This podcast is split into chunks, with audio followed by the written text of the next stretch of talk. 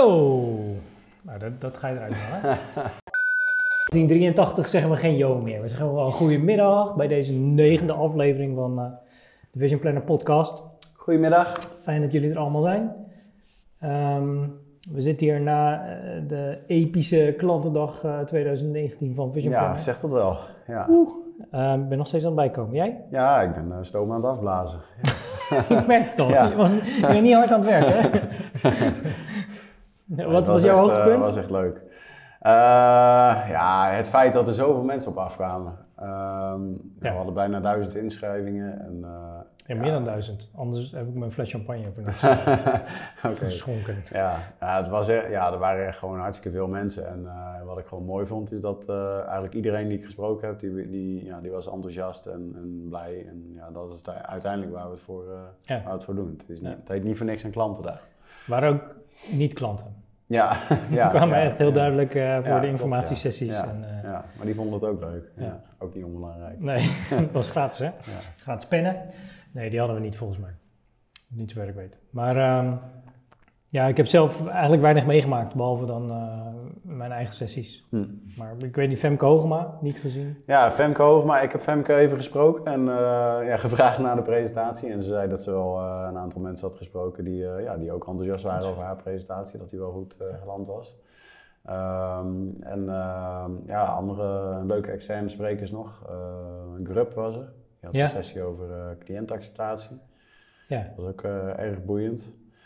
Ehm, ja, een plenair hadden we een aantal eh, eh, leuke sprekers. Ook eh, Ruben de Lange van Simon Kuger.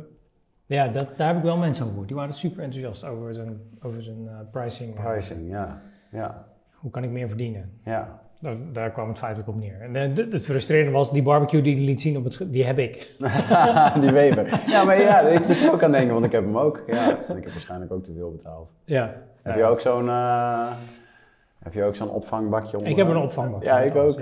Ja, ja. Dus, eh, maar eh, ja, de- daar heb ik een positief verhaal over gehoord. Ja. En, eh, John Weerdenburg zal ongetwijfeld eh, over toetsing. Ik, weet, ik, heb, ik heb daar niemand over gesproken, maar dat zal, eh, dat zal goed geweest zijn. Ja. Ja, en jij kwam zelf met je skateboard eh, het podium op. Ja, Ja. ja dat was eh, onder druk. ja. Maar het was leuk. Was, ik was uit. mega, nou niet zenuwachtig, maar wel eh, licht gespannen, zeg ja, maar. kan ik me voorstellen. Ja. Ehm, maar eh, het was wel eh, Ja. was, was leuk om te doen. En, en eh, ja, gewoon, ik denk dat het hele programma wel divers was. En, Ja. eh, dus Ja, we hebben een hoop nieuwe dingen mogen laten zien ook. Ja. Functionaliteiten. ja, ja, dus als je Vision Planner gebruikt, zou ik de release notes in de gaten houden. Ja. Die zijn al uit, volgens mij. Ja. En, eh, vorige week verstuurd. Vorige week verstuurd. Er zitten een hoop nieuwe dingen in en eh, volgens mij echt een hoop mooie dingen. Maar daar gaan we het nu niet over hebben. Wat Nee. Genoeg reclame. Ehm, we hebben wel wat punten op de agenda staan. Tenminste, eh, ja. Waar we gewoon even doorheen eh, wandelen wat mij betreft. Bovenaan Ja. beginnen? Ja, is goed. Ja? Dan Ja. moet jij beginnen. Beoordelingen man. Ah, ja, beoordelings... ja, nou, ik las het op accountant.nl. Er stond een artikeltje. Ja, Ja. en dat was weer een verwijzing naar artikel op nu.nl. Dat is een onderzoek geweest en beoordelingsgesprekken zijn niet eerlijk. Niet eerlijk. Nee. nee. Het schijnt eh, dat eh, in eh, het, het grootste deel van de beoordelingsgesprekken wordt een vijf-puntenschaal eh, gebruikt. Ja? Uh, vind het nu al goed. nou, dat is niet per se de beste manier van beoordelen. En, en uit het artikel, het artikel stelde ook dat, dat vaak ehm, eh, ja, beoordeeld wordt op ja, punten die eigenlijk niks te maken hebben met je werk. Ja. En eh, dat, ja, de uiteindelijke beoordeling eh, vindt niet plaats op basis van die vijf punten schaal, maar eh, eigenlijk meer op basis van het uiterlijk van, Oh, van, de, van degene die beoordeeld wordt. dat is, oh, dan heb ik mazzel. Ja. Dan scoor ik altijd goed. Ja, er stond nou, letterlijk in het artikel, vooral agressieve en onvriendelijke mannen blijken meer te verdienen. En ook Oh, beter beoordeeld te worden. Oké.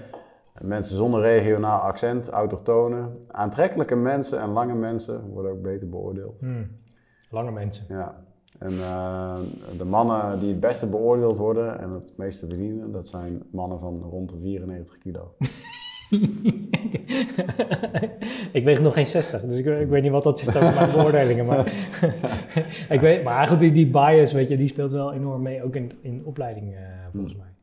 Ik, ehm, mijn vrouw is docent en die, die vertelt het ook dat het Ja. super moeilijk is om objectief te blijven als je een cijfer moet geven nadat iemand 13 weken bij jou in, in de klas heeft gezeten, altijd te laat komt of altijd een grote bek heeft. En dan moet je vervolgens objectief naar iemand zijn examen kijken. of zo. Ja, nou, dat Dus, is eh, best maar lastig. dat los je, ik heb op, dat los je op door. eh, ik heb op een ehm, voortgezet onderwijs gezet. En daar kwamen eh, sommige studenten gewoon eh, hun cijfers ophalen. En dan namen ze de hond mee en twee grote broers. en dat had dan ook weer een positief effect op de cijfers. Oh, ja. Dus, eh, maar, eh, nou goed, eh, ja, ik denk ook volgens mij gebeurt er wel wat hè, met, met, met hoe mensen beoordeeld worden. En eh, ehm, ik moet zeggen dat ik er een beetje uit ben, omdat ik de laatste 15 jaar of zo, ja, wel beoordelingsgesprekken gevoerd, maar altijd verplicht nummer. Hm. Had ik Ja. het idee. Ja, ik, denk, ik denk dat dat bij heel veel bedrijven zo is. Eh, maar maar ja, op basis van welke criteria zou een accountant of een assistent accountant beoordeeld moeten worden? Oh, ik, Ja. ik, ik denk dat nu op dit moment eh, productiviteit in de beoordeling best een grote rol speelt. Ja, eh, je bedoelt eh, inputproductiviteit, dus hoeveel uren maak je? Ja, ja. Ja, of je, dat of is, je je eh, norm voldoet. Ja, ja, ja. toevallig, maar, maar hoe vaak je een klant spreekt of hoe vaak je bij een klant bent. Dat, ja, dat is geen, Dat- bij veel dat- kantoren denk ik geen onderdeel daarvan. Ja. Nee, wordt waarschijnlijk ook niet gemeten. Nee. Ik zat er laatst zat ik erover na te denken, want eigenlijk zou je dat... Ik zit een boek te lezen, dat heet The Growth Accountant of zo. Het is echt een heel slecht boek. Kostte 30 pond, maar goed. het is niet zo'n heel goed boek, maar de, de kern daarvan is wel van ja, je, je moet bij je klant zijn. Of Hm. weet je, toen dacht ik van ja, hoe kan je dat nou meten? Maar eigenlijk, eh, er zijn tegenwoordig al van die, van die eh, tijdschrijf-apps, die Mhm. automatisch je tijd bijhouden natuurlijk. Maar ik denk, als je nou op je telefoon gewoon meet, wanneer mail ik met mijn klant? Wanneer bel ik hem? En wanneer ben ik hem op basis van GPS-locaties? Hm. Dan heb je volgens mij meetpunten en dan kan je precies zien hoe intensief jouw contact is met die klant. Ja. Ehm, Ja. Zou je dat mee moeten nemen? Want dat is volgens mij, weet je, hoe, hoe, hoe groot is jouw externe focus? Hoe groot is jouw focus op die klant? Ja, ja maar dat, want dat zegt nog niet per se iets over wat, wat dat dan oplevert. Je Nee, zou ook ehm, eh, mensen mede verantwoordelijk kunnen maken voor, eh, voor omzet. ja. Ja, dat, dat, dat, zou je... Kijk, nu doen we omzet per geschreven uur. Ja, Maar je zou ook kunnen zeggen omzet per verstuurde e-mail of zo. ja, ja. Ja, ik, ik weet niet, ik, ik noem maar iets gek, maar daar, daar, dat lijkt me wel... eh, Ja. Kijk, omzet eh, die je binnenhaalt is wat anders dan, dan gerealiseerde omzet. En ik denk dat dat heel lastig is. Hm. Eh, zeker bij assistenten op een wat lager niveau.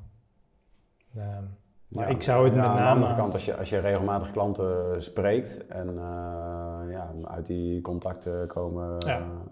komen advieskansen en, en, en je weet die als assistent te benutten.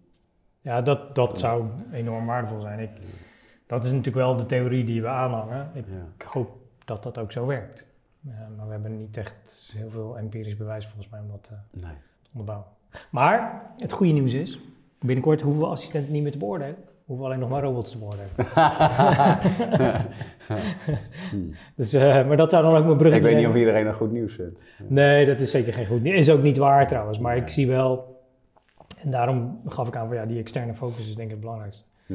Als ik nu zie, en eh, dat was mijn volgende punt op het lijstje, ehm, dat ehm, ik wist het van Deloitte al, maar ik zie het nu ook bij kleinere kantoren gebeuren, is dat ze met eh, zeg maar out-of-the-box tools gaan werken om gewoon processen te automatiseren.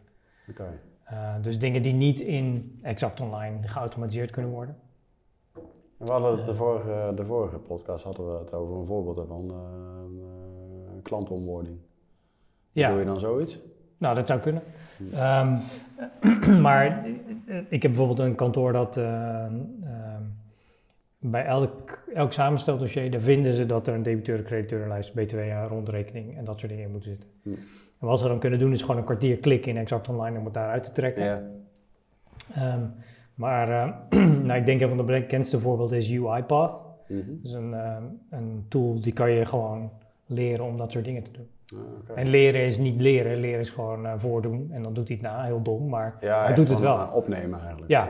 Oh. Ehm, dus dan logt hij in en exact. En, dan, Hmm. eh, en dat doet hij dan s s'nachts of zo als jij ligt te slapen. Hmm. Dus dat hoeft die assistent alvast niet meer te doen. Ehm, ik heb er zelf geen ervaring mee, maar ik hoor nu dus zeg maar de, het middensegment van de kantoren die daar Mhm. ook al eh, mee bezig is. Ehm, en als we dat goed onder de knie krijgen, ja dan... Enerzijds zou het een argument zijn om dan niet meer te investeren in nieuwe oplossingen die dat soort dingen voor je doen. Hm. Ehm, en, en, en dus ook in minder mensenhandjes die dat... Oké. dus ik, eh, ik ben benieuwd waar dat heen gaat. Ja, dat kan, kan positief zijn voor Ja. kantoren. Ja.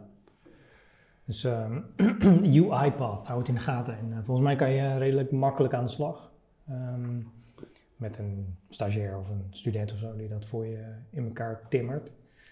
Eh, moet je natuurlijk wel weten welk proces je eh, wilt automatiseren. Ja, Of procesje. ja, Maar ja. dat, dus dat, dat is dat wat mij betreft.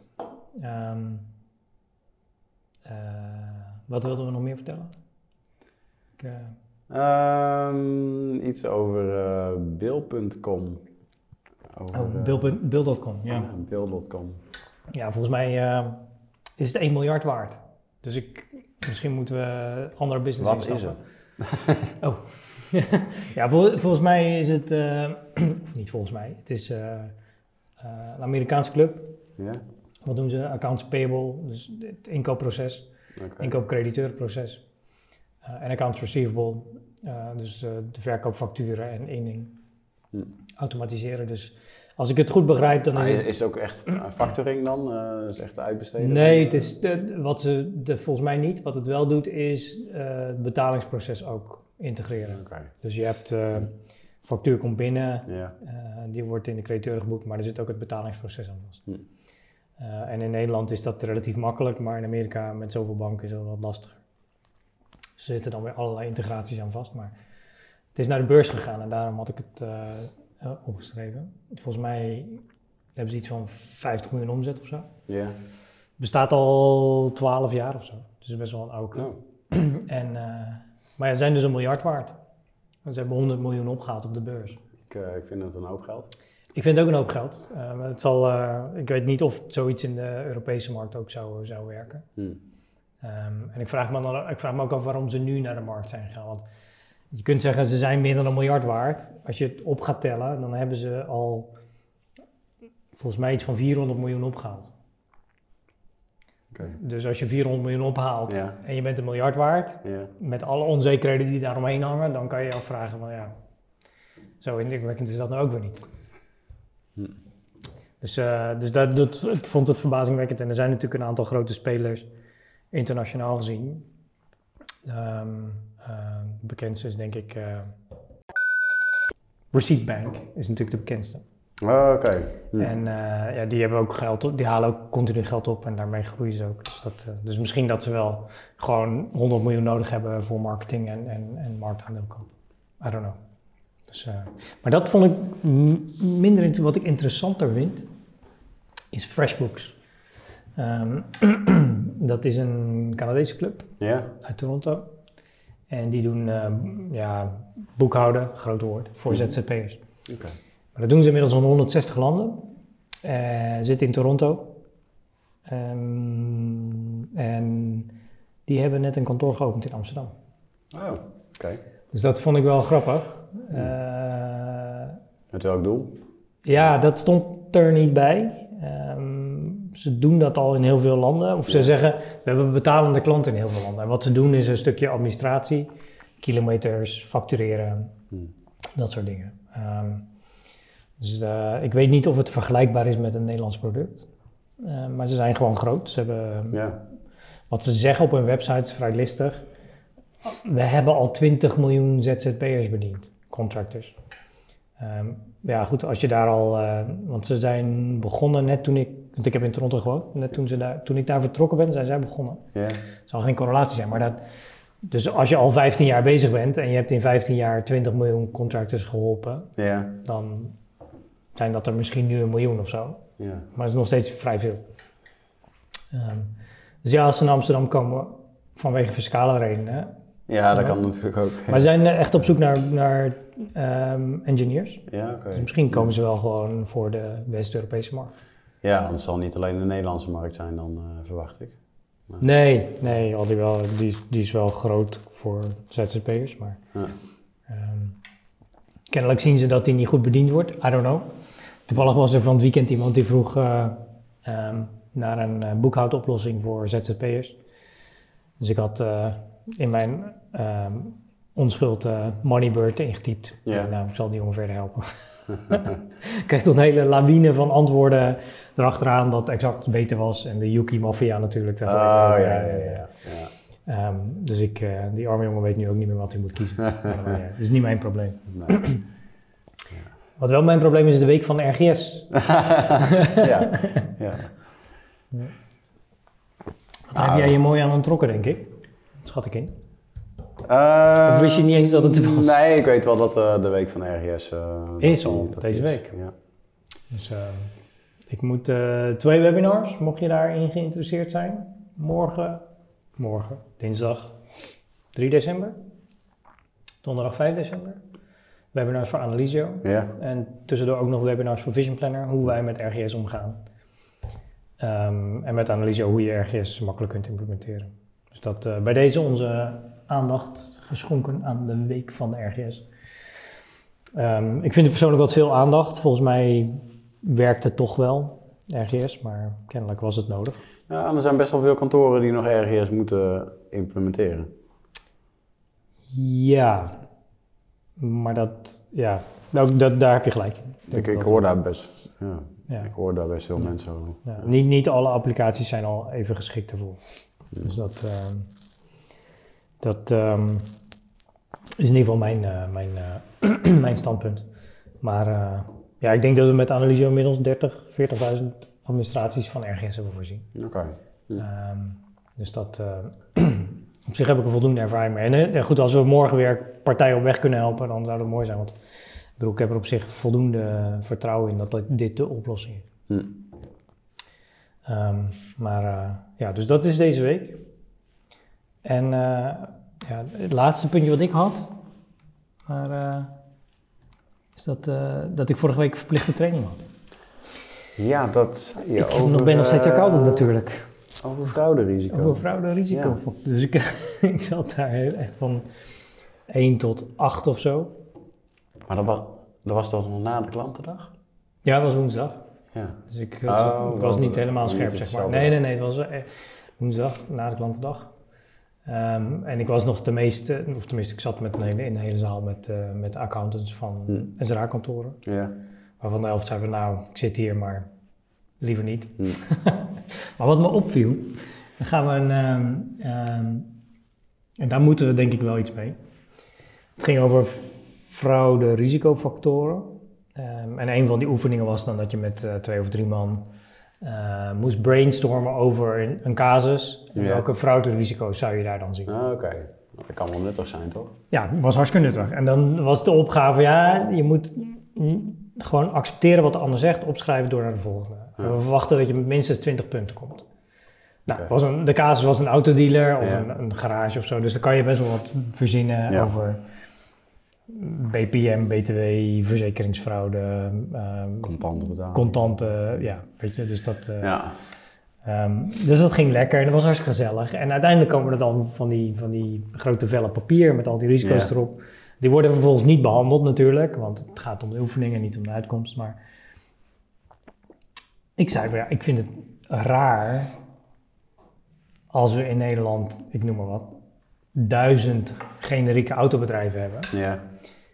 dat we dit dan nog moeten doen. Ja. Dat ik niet ergens naar een bibliotheek kan gaan en kan zeggen wat zijn de fraude-risicofactoren bij deze klant. Ehm, nou, dat kwam het, Bij deze klant of bij deze branche? nou ja, voor deze branche. Dat, dat, ja, hè, niet, niet dat iemand mijn klant kent, maar wel dat ze gezegd hebben van ja, maar dit, BPM, daar kan je dit en dit mee eh, doen. En Mhm. BTW zit dat risico in. En contant, contant verkeer of weet ik, weet je, gewoon die 20 risico's die wij, want er waren vier of vijf groepjes, die hadden Mhm. grosso modo dezelfde risico's. Ja. Ja. Ehm, en toen kwam het argument van ja, en dat kwam uit de groep hè. Ja, maar als ik ergens een lijstje heb met 20 risico's, dat wil ik niet. Want dan moet ik op gaan schrijven waarom het geen risico's zijn. Ja. Dus, dus we zijn nu in een situatie beland dat we het liever niet willen weten. Ja. Want dan moet ik beargumenteren waarom het geen risico is. dus ik hou me liever... Ik, ik maak me er makkelijk van af. Ja. Ik bepaal drie risico's waar ik een antwoord bij heb en de rest negeer ik gewoon. En dat is volgens mij echt het paard achter de wagen spannen. Ja. Ehm, en dat zie je natuurlijk bij risicogericht samenstellen ook. Misschien dat we daar volgende week met John nog eens over moeten hebben. Ja, Ja, hij komt, eh, ja. oh, sorry, verklapt. Oh. Nou, komen we zo meteen Ja. op terug. Maar, eh, maar de, weet je, de, de neiging om te zeggen, ja, maar als het in mijn dossier staat, moet ik er ook iets mee. Ja. Ehm, ja, hoe, hoe kunnen we, want dan gaan we het dus weghalen uit het dossier. Hm. Ongemotiveerd weghalen. En ik vind dat wel kwalijk, want dit remt volgens mij gewoon. ehm, weet je, iedereen gaat het wiel opnieuw uit zitten vinden Mhm. met dit in het achterhoofd. Van ja, dan, eh, dan bedenk ik alleen de risico's waar ik zelf iets mee kan. Ja. En nou, goed. En alles Dus dat was wat te moeilijk is, dat, eh, dat neem je maar niet op. Ja, bijvoorbeeld. Of, of je weet het gewoon niet, omdat jij maar één dealer hebt. Ehm, hè, dus dus ehm, misschien moeten we daar ook wel iets mee in het kader van de branche-sports waar we mee aan de slag gaan. Hm. Kijken of we die mensen kunnen stimuleren om daar wat breder eh, Ja. beeld van te maken. Dus dat, Ja, zou mooi zijn. maar goed. Dat was mijn eh, verplichte cursus. eh was hartstikke, hartstikke Maar ja, die heb je weer eh, in de pocket. Ik heb ja, goed, ik hoef geen punten te schrijven, dus ik, eh, overigens, moet ook wel gezegd worden over onze, klantendag. Niet alleen waren mensen daar, hadden een dag vrijgemaakt in hun agenda, ze kregen er ook geen PE-punten voor. Nee, nee. En de accountantsdag, accountantsdag, daar was ik de week ervoor, Ja. ehm, daar eh, ehm, krijg je zes PE-punten voor. Oké. Dus als wij zes PE-punten hadden gegeven, Ja. Hadden we meer mensen gehad dan de accountantsdag. Ik zweer het je. Maar goed, dat is niet, Oh, verder ja, niet relevant. Het is geen wedstrijdje, Joris. Toch? Nee, nou ja, uiteindelijk wil je ook het liefst de mensen eh, op je evenement hebben die daar graag willen zijn. Ja. En niet alleen, niet de mensen die alleen maar komen voor de punten. ja. Nee, maar dat was ook abs- absoluut het geval volgens mij. En ze kwamen natuurlijk voor de vegetarische pizza. En mocht je het niet door hadden, die hamburgers, die waren ook vegetarisch. Heb ik later geleerd. Ja, ik heb er geen één mogen eten. Nee? Nee. Ik kan kouwen. maar goed, dat waren in ieder geval alle onderwerpen die ik had voor vandaag. Eh, Ja, oké. ja, dat was het. Ja, volgens mij zijn we er doorheen. Ja? Ja, Nou, het wordt ook al donker buiten. het is al donker. hoe ja. dat bij jullie Ja. is, maar ehm, ehm, Over een niet al te lange tijd hebben we een volgende aflevering. En eh, we verklapten het net al, eh, dan is John Weerdenburg te gast. En eh, nou, dan gaan we het onder andere hebben over de, over de micro-entiteiten. eh, wat vorige week voorbij kwam eh, in de podcast. Wel of niet verplicht stellen van, van deponeren. oh ja, onder andere. Ehm, maar ik, ja, oké, ik ben erbij, volgens mij. volgens mij moeten we het ook hebben over significante aangelegenheden en zo. Ja, Ehm, dus misschien dat dat wel meer wordt dan een half uur, maar dat ja, zou kunnen, ja. ja. ehm, voor nu bedankt voor het luisteren, zou ik zeggen. Je kunt me mailen, vinden op LinkedIn. In ieder geval jorisjop.visionplanner.com. En eh Arjan van Beek, at visionplanner.com. En eh, nou, je kan deze, uiteraard deze podcast vinden op Spotify, YouTube, Apple. Ik weet niet eens hoe Apple dat heet tegenwoordig. eh, Podcast. podcast. Oh, Apple, Ja. je verwacht het niet. Apple Ja. Podcast, hartstikke goed. Ja. Ehm, Ook te luisteren in de auto dus. ook te luisteren in de auto. eh, schrijf, eh, abonneer je. ehm, geef ons een duimpje of vijf sterren of wat dan ook. Stellen we enorm op prijs. Eh, mochten er reviews komen, dan weten we niet precies waar we ze kunnen vinden. Maar als we ze gevonden hebben, dan lezen we ook gewoon voor hier, ja, als ze positief zijn. Ja, Dus eh, nou, bedankt voor het luisteren en eh, tot de volgende keer. Sorry. Bye bye. dag.